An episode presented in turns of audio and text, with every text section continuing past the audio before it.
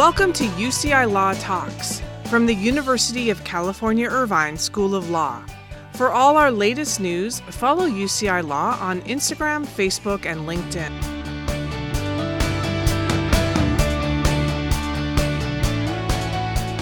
Good morning. Thank you for joining us. My name is Austen Parrish. I'm the Dean and Chancellor's Professor at the University of California Irvine School of Law. This is UCI Law Talks, the podcast where you get to learn more about the amazing anteater community that is UCI Law, but also get to hear from leaders and lawyers of Orange County and a glimpse into why we have such an innovative and inspiring legal profession here in Southern California. Today, we're extremely fortunate that Monica Glicken, the Executive Director of the Public Law Center, is joining us. Monica, so nice to have you on the podcast. It's great to be with you, Austen. Thanks for asking me to join you. Well, it's great to see you. Hey, let's jump right in. Monica, I think many of our listeners know the Public Law Center, but maybe you could tell us a little about, about it. What what is the Public Law Center and, and what do you do? So the Public Law Center is a nonprofit pro bono law firm, Orange County born and raised. First started in the 80s from a small group, motivated volunteer lawyers and judges and community members that wanted to get the community together to get more lawyers out there volunteering their time and wanted to take to the courts to fight some of the injustices, inequities they saw happening in Orange County in the 80s. So that is what Public Law Center has always been. Until today, we provide completely free legal services to low income residents of Orange County. We're trying to hit all the areas that are high need for low income folks. So we're talking about housing law, such as issues with evictions or landlords. We're talking about legal advice and services to micro businesses and emerging nonprofits in Orange County family law, like training orders against abusers, consumer law, including bankruptcy issues or debt collection that's become abusive, immigration services, health law, veterans benefits and discharge upgrades, and even federal tax help. So these are some of the areas that we serve. And we are unique also in that not only we're a nonprofit and we don't charge for our services, we also do not discriminate for our clients based on documentation status. So we are open to any member of the Orange County community if they have these legal needs and they cannot afford a lawyer of their own, and we don't to screen for that. So that is who we are, and that's what we do from the beginning of our history in the 80s up until now. Have this focus on both bringing members of the legal community in to help meet these needs of the community and use our skills as lawyers, use the tools, legal tools that we have available to us in the system to fight back against things that are wrong and make things better for low income communities in Orange County. That's a long list of things that Public Law Center does. About how many lawyers do you have working with you at any point in time? We've grown quite a bit over the past several years. So currently we're at about a staff of 60, which is about 35, 40 lawyers at any given time. Still hiring. So if there's any UCI alums out there who are looking to make that jump into public interest law, we have several positions open in housing, consumer, and immigration at the moment. It does so many amazing things. Are there some impact that have happened in the last six months or a year that you're particularly proud of? I think the thing I am proudest about is the extent to which we have been able to soldier on during the pandemic. I don't mean to say that just surviving is an achievement, but maybe I am saying that because it has been incredibly difficult, of course, for everybody. But we never closed our doors. We never turned off our phone lines you know, we're a nonprofit. We're trying to do the most we can on a shoestring budget. We didn't start out with the technology to be able to even fully provide remote services when we had to close down in March of 2020, but we persisted. And with all of the challenges that our low income communities were facing during the pandemic, such as, of course, like losing jobs, losing income, housing insecurity, rise in immigration enforcement during the previous administration, all of these challenges, our team never gave up and we found ways, we were creative we found ways to keep going and stand by our communities during the absolute worst crisis time. So I think that's really for the past few years the thing that I'm I'm proudest of that we kept going and kept our doors open and we didn't reduce our services, stood by the community during a time of heightened heightened need. Yes, so important. And as you say, that need did skyrocket during the pandemic and still seems out there you know, one of the big news about Public Law Center, I think, is you, right? You're the new executive director. You've you haven't been there too long. When did you step into uh, the executive director role? Yes, you're right, Austen. So my amazing predecessor, Ken Babcock, led the Public Law Center for 22 years. And he announced his retirement in about the middle of 2022. And then in October of 2022, after a nationwide search, I was selected to be his successor and then took the reins officially in January of this year, 2023. Congratulations. Just for our listeners, and many of our listeners are anteaters who are either law students or aspiring law students. What does it mean to be an executive director and, and what do you do? Can you can you take me a little bit to the day of your life as uh, you're working with, with PLC? Yeah. So being an executive director of the Public Law Center of a nonprofit law firm is basically just being a CEO of a law firm, but one that doesn't charge its clients. So in the CEO role, I'm overseeing everything about keeping us afloat, trying to improve things and make things better for our staff, for the clients we serve, trying to look at ways that we can strategically think about making how can we make more of a difference? How can we make even more with what, what we have and make the most out of the resources we have? How can I get us more resources? So these are some of the things that come into my role. But essentially, yes, I'm just the CEO of this nonprofit law firm and running a law firm, but without the, the money coming from the clients. Well, that makes sense being the CEO, right, of a, as you say, of a nonprofit, it also means you're a public interest lawyer. I, maybe you could talk a little bit about that. What does it mean to be a public interest lawyer and why is that important? But my favorite topic, before I became the executive director of the Public Law Center, I was leading our immigration unit for the previous five years. So as an immigration unit directing attorney, I both led our immigration team and had my own caseload. And my entire career has been in immigration law. I'm actually one of those people that went to law school with a couple ideas in my head about what I thought I wanted to do. When I went to law school, I was thinking either I wanted to be international human rights lawyer, wasn't sure exactly what that would mean, but I had that kind of idea in my head, or be an immigration lawyer, which was something I'd volunteered in during college and after college. Did have that idea in my mind as a possible career path. And then as I did different internships, summers in law school, I really solidified that like immigration law was going to be a good fit for me in a good field and something I could be really passionate about. So after law school, I did do a couple clerkships. I clerked for a federal district court judge in Philadelphia. I clerked for the immigration court in Chicago. And then after that, my entire career has been immigration law. So first I practiced immigration law in a boutique immigration law firm in Chicago. And this is a thing that exists. If people don't know, there are such things as public interest law firms, which do charge clients, but try to charge fees that are more reasonable so that working class folks can afford them and are practicing law in areas that are of high need for folks disadvantaged or challenged communities. So I did that for eight years in Chicago. Then um, for family reasons, decided to relocate to Southern California when I had my first kid. So when we came here, I was at a crossroads in, in my professional life and I had to figure out what to do next. And I actually ended up opening my own law firm, my own practice as a solo practitioner for a year. But even during that first year of my practice, I was doing a lot of pro bono work and volunteer work, including with the Public Law Center, including uh, working with UCI, Immigrant Rights Clinic, and really realized that as great as it is to be your own boss, there are certainly perks to being your own boss. I was really missing that collaboration and that excitement and that passion you get of being a part of a team of people who are all passionate about the law we're doing and making a difference. There's no energy like that. So I've been already working with the Public Law Center. There was an opening leading the immigration unit. They kind of recruited me, invited me to apply. I did, and, and, and here I am, and I never looked back. So being a public interest lawyer, nothing is, of course, easy in this world. Nothing is, I don't know, free is a weird way to say it, but what I think what we give up in perhaps salary and compensation financially for what we do more than make up for with what is really the luxury and the privilege of feeling passionate about what you do every day, knowing every day when you get up for work that your work is making a difference in the world, to an individual, to a particular family, that you never have to doubt that. And I'm definitely the kind of person that all the money in the world can't make up for me, can't get me motivated to get up in the morning if I hate what I'm doing. So call that spoiled or whatever it might be. Certainly, you know, my parents' generation maybe didn't think that way necessarily about work, but I felt that way. And um, I would say I feel very good about the choices I've made in my career to really dedicate my career to public interest. And what an amazing career you've had. So I was uh, I was Google stalking your resume a little bit.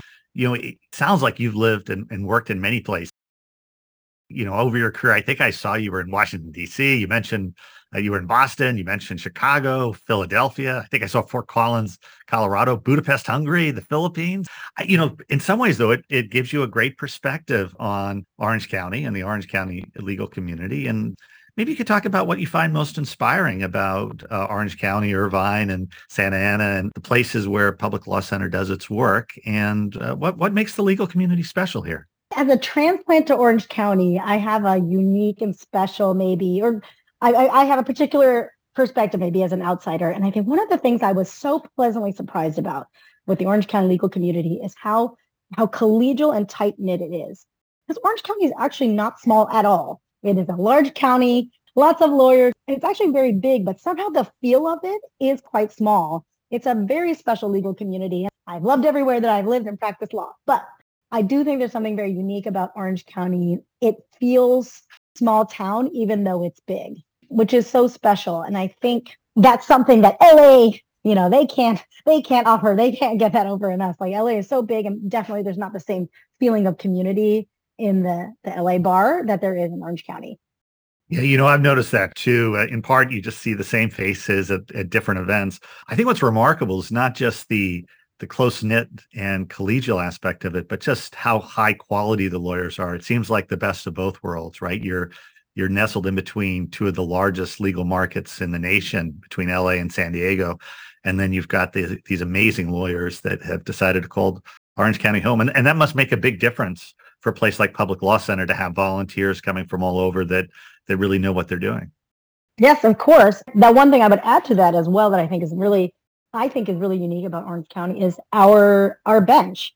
Our judicial officers in Orange County on both the federal and superior court levels are actually active in bar events. They get to know the lawyers that practice before them. And that's that's really unique and special. And it is not the same in every legal community in, in every major urban legal community in the United States. I can tell you that. So that's another thing that special ingredient like of our magic sauce that we have in Orange County. And it makes things like collaboration possible here that are really unique to Orange County. So one example is um, there was judge who was then let's see, I think she was at that time signing over the probate court. Was that what it was? Judge Motoike. And she saw an issue that there were certain kind of class of litigants that weren't being represented in these certain types of hearings and it caused this power imbalance because the other side always was. And you know she reached out and had a conversation with public law center about hey would you guys be interested in, in filling this gap this thing that is making the, the justice system not work because of this power imbalance? Would you guys be interested in partnering and getting involved in this to even out the scales a bit? Like that kind of initiative on the part of the bench and that kind of collaboration with the nonprofit sector that's a really special special example of something that actually happens all the time in orange county and i think we forget how unique that is yeah, no, I think you're right. I, you know, I've seen this as, as well through many communities in the United States. If you can get that nice mix where the bench and the bar and the the public and private are working together, it can make such a big difference in the lives of the community and the functioning of the legal system on that note, you know, we're on the eve of students coming back to uh, law school. I can't believe it's August already and the summer's over. Public Law Center works with so many of our students, so many aspiring lawyers. Maybe, uh, you know, two questions. How do students become involved with Public Law Center? And what advice do you have for students who are interested in public service or would like to have a public interest career? We love, love, love our UCI law student volunteers. And we integrate UCI law student volunteers in all of our programs all year round. UCI has an incredible dedication to pro bono service that is, you know, woven into the fabric of the legal education there. And frankly, is one of the things that really makes UCI law students, law grads very special because not only were they already an excellent class of students going in based on things like test scores and grades, they were already excellent students going in, but then through involvement in these clinics and in pro bono engagement, they gain real world skills and perspective and abilities that actually make them just a little bit more mature and a little bit they hit the ground running faster. So it's a really special thing. So we post every semester a number of projects that law students can get involved with at plc they do require some kind of commitment for the semester. Some are as low as five to ten hours. Some are slightly more substantial but during term time we don't expect more than that usually We do occasionally have one day clinics that are available for law students to get involved in for just one day. And then during the summers, we have a class of summer law clerks that provide full-time service for 10 weeks in one of our practice areas and really get real world experience working directly with clients on cases, real life cases, and truly helping us to increase our capacity to, to help the community.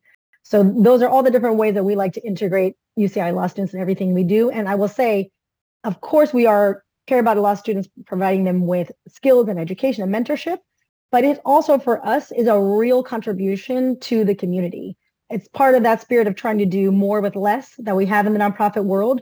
It's not a symbolic thing. It's not to just give law students something on their resume. We really rely on law students to help us serve the community in real ways. So our law students are not you know, just making copies or, or getting coffee. They are truly doing real live legal work on cases. Yeah, no, I appreciate that. And they are wonderful. I was at your, I guess it was now a couple of months ago, I was at your annual auction event and uh, caught up with the UCI law cohort there. And you certainly were lucky this year. You had some amazing students, at least from my perspective, as sort of, you know, some of our leaders in the community. I think a lot of the community doesn't realize just how unique the pro bono program is at UCI Law. It's one of the reasons I'm sort of kind of most proud of. We probably have one of the largest pro bono programs in the nation. A few years ago, we were ranked number third in the United States for the amount of pro bono volunteer hours our students commit each year. And then our clinical program, which is also a major outreach effort, is consistently ranked in the top five programs in the nation, which is, uh, you know, I think it's remarkable these days to be able to build a law school that not only has a world-class legal education, but views that the basis of getting a world-class legal education is having students actually work with live clients while they're in law school. So anyway, we're really grateful for the partnership. Your public law center has always been a major part of that. It's great that you have so much support for students. As our students arrive, I guess maybe I should ask you what advice you have for them as they're starting law school. And, you know, I might just ask you to reflect on your own experience. Do you remember when you started? And are there memories of your own law school experience that are most vivid or things you remember most fondly? Well, those are great questions. I'm going to start real detailed and practical and then go a little bit more big picture. One piece of advice I give to law students is really practical, which is take whatever it's called now, but take corporations, takes tax, and I would even throw in there, I would consider taking accounting, especially if you were a law student like me that was humanities major and is not necessarily your thinking and that's not, you know, a corporate path is not your path. It really doesn't matter what path you take we as lawyers should all understand the laws that make America run. And you can't understand that unless you understand our corporate legal structure, our tax legal structure, and like I said, accounting I would actually throw in there. I that is a regret I have from law school. I wish I had actually taken accounting. So I tell students that no matter what their path, even if they're telling me, no, I want to be an immigration lawyer like you and defend people against deportation. I'm like, great, great, great. Take corporations, take tax, and consider taking accounting. It's a strange thing I found in law school where it was almost the opposite of college, where in college I would pick a class based on the title. And if the title sounded like really cool and interesting, I majored in comp lit. So if it was like post-colonial literature and representation of the, I don't even know what, something in, in African novels, I'd be like, that sounds interesting. I'll take that. In law school, the courses that are the most fascinating do not necessarily have the most fascinating titles. So look at your course selections in a different way. You were like me, and that was how you judged courses. I was consistently surprised in law school that the courses I found the most fascinating were the ones that sounded the driest. Ad- administrative law, sorry, that's the fourth one. Make sure to take administrative law if it's not required. That's the other the other thing you need to know about as a lawyer to understand how America runs. You know, I think that's such great advice. You know, partly because I think, you know, you want not only those short term skills, but you want that sort of long term sort of foundation. You know, I, I also I tell people the opposite, right? If you're somebody who's coming to law school who want to wants to do corporate law, you want to be an M&A lawyer, you want to do private equity, you want to do high finance, whatever it is, you're the type of person who really should deeply invest in pro bono doing public service while you're in law school because it teaches you all those client interviewing and empathy and and sort of basic skills that are critical for being successful in the corporate world. You said yes, which I, I love. I take it you're agreeing with me. I totally agree with you. It's funny because part of also, well, you have law students coming to law school at different phases in, in life. Some of them are coming straight out of college. Some of them have worked for a while. Some of them, this is a career shift. This is a mid-career. So maybe its advice will be a little bit different depending on where people are at in their lives. But school is an expensive endeavor. So it is important to, you don't know yourself, get to know yourself and then start to be really self-aware about kind of where your holes are and where are your strengths. And I agree with you. This is actually a time to think about how to come out of law school the most well-rounded lawyer possible and not just lean into the things that you think you're already interested in. So I completely agree. For people who want to go into, it doesn't matter, litigation, a top tier law firm, absolutely they need to think about getting super involved in pro bono work. And, you know, I just moderated a panel discussion where someone who is a judge now, but when she she was an associate at a big law firm that had an Orange County office, and she was part of a team that worked on an asylum case that was on appeal before the Ninth Circuit Court of Appeals. And actually, she was the one who ended up doing the oral argument in front of the Ninth Circuit panel. And they won, and it became actually a precedent-setting case. So she, as a, a first-year, second-year lawyer, helped work on a precedent-setting case that actually changed an aspect of immigration law at that time. And she said it consistently came up in her interviews when she was interviewing to become a judge. So as I said in, in that discussion, I'll say to law students too, you don't do pro bono work to look good on your resume. You do it to try to get engaged with and, a better understanding of what it means to be a lawyer. And it, frankly, it can be really fun and it can really help you stay engaged with the parts of your studies that are dry. But just know that there is also the side benefit to it that it can actually help advance your career and, and make you a better lawyer and more successful as a lawyer as well. Yeah, I so much agree with that. I, I had a similar experience where I did an asylum case with the Lawyers Committee for Human Rights along with Davis Polk when I was in law school. And what a mm-hmm. great writing experience, fabulous research experience. And and as you said, sort of an insight into how the courts act well in this case we were in front of an ALJ but actually how the how the process actually works which was which was phenomenal really to be able to get that insight you know you, you emphasize something else there which I think is so important you know I I do think these days a good legal education, right? It's, you know, I think in the past people would sort of separate community work and pro bono work from the core of legal education.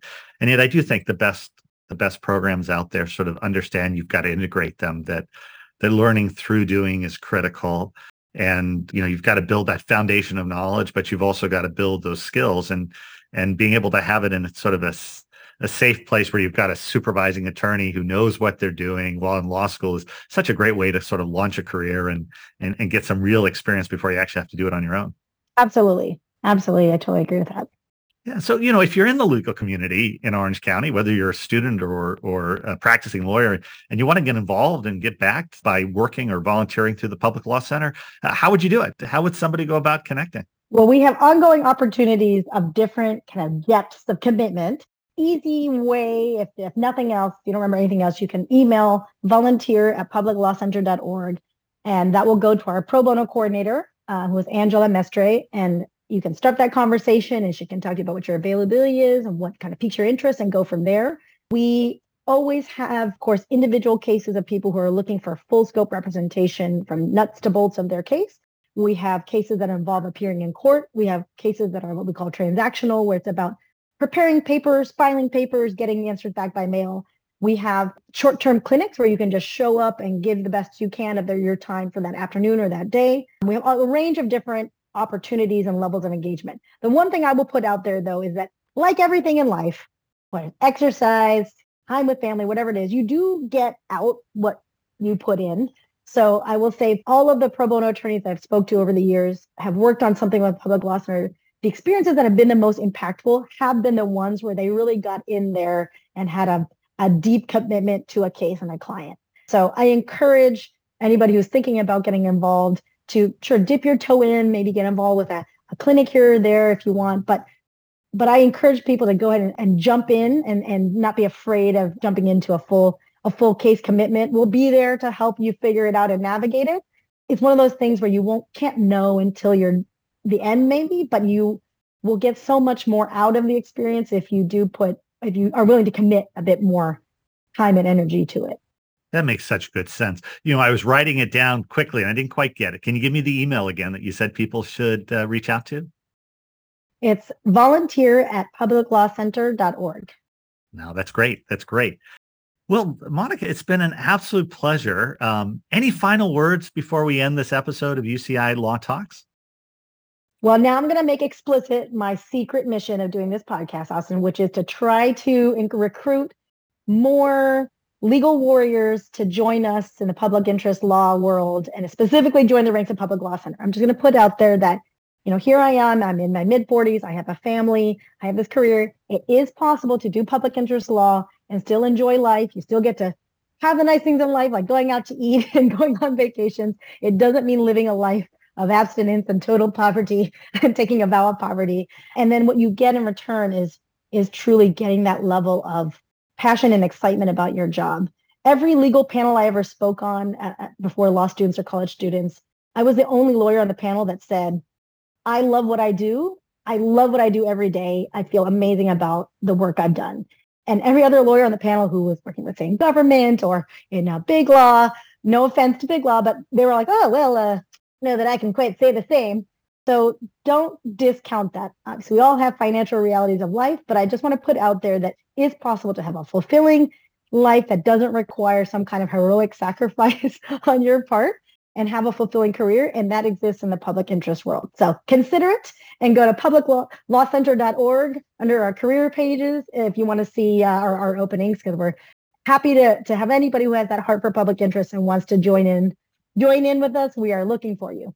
You know, I, I think, you know, we have so many students that come to UCI Law that is interested in a public interest law career. And uh, many of them go into that. Sometimes they they learn new things that they never really expected as they're starting law school and they realize they have different paths. But I do think it's something you mentioned, how few students realize how plausible it is, right? We have a loan forgiveness mm-hmm. program for students that are earning under $90,000. We supplement any federal loans payments so they have a an income-based payment replan. The federal government is still fairly generous for people who dedicate at least 10 years to public interest or government work in a way of helping with both limiting the payment options and ultimately uh, full loan forgiveness. To be honest, I actually think I, I, think public interest careers in some ways are sometimes the most financially easier than than hanging up your own shingle. And and then I think what you said earlier, like what amazing legal experience as well, right? It's not only you get to help people, but you're doing law at the very highest ends in some ways, and and as you say, you each day making a difference. So I appreciate you mentioning. I think that will resonate with our listeners and certainly our our incoming students. So well, I'll put out there. I've I've been in the shoes of not having any lawyers in your family and trying to even just understand what are jobs in the legal world and what are the pros and cons? So I've never said no to a student that wanted to talk to me about my path or a legal career. So I'll put it out here on that podcast. If you want to talk to me about that, I'm happy to meet up with you by Zoom or coffee. Monica Glicken, it's mglicken at publiclawcenter.org. Shoot me an email. That's M-G-L-I-C-K-E-N at publiclawcenter.org. And happy to talk about this. And any student who has met with me knows I will be very real with you about the, you know, what are the financial challenges, the, the family work-life balance, all of that. Um, but I will tell you, in the end, I'll still come out uh, in favor of a public interest career. Well, Monica, thank you for spending your morning with us. It's been great talking to you. Thanks for being such a good friend for UCI Law and for all you do for the community through Public Law Center. You know, I, am sure I'm going to see you at some PLC events. Otherwise, I hope to see you at on the UCI campus. Thanks for joining us on UCI Law Talk. Absolutely. Thanks for having me and looking forward to our continued partnership. Thanks for all you're doing leading the UCI Law community. Thank you for listening to UCI Law Talks. For all our latest news, follow UCI Law on Instagram, Facebook, and LinkedIn.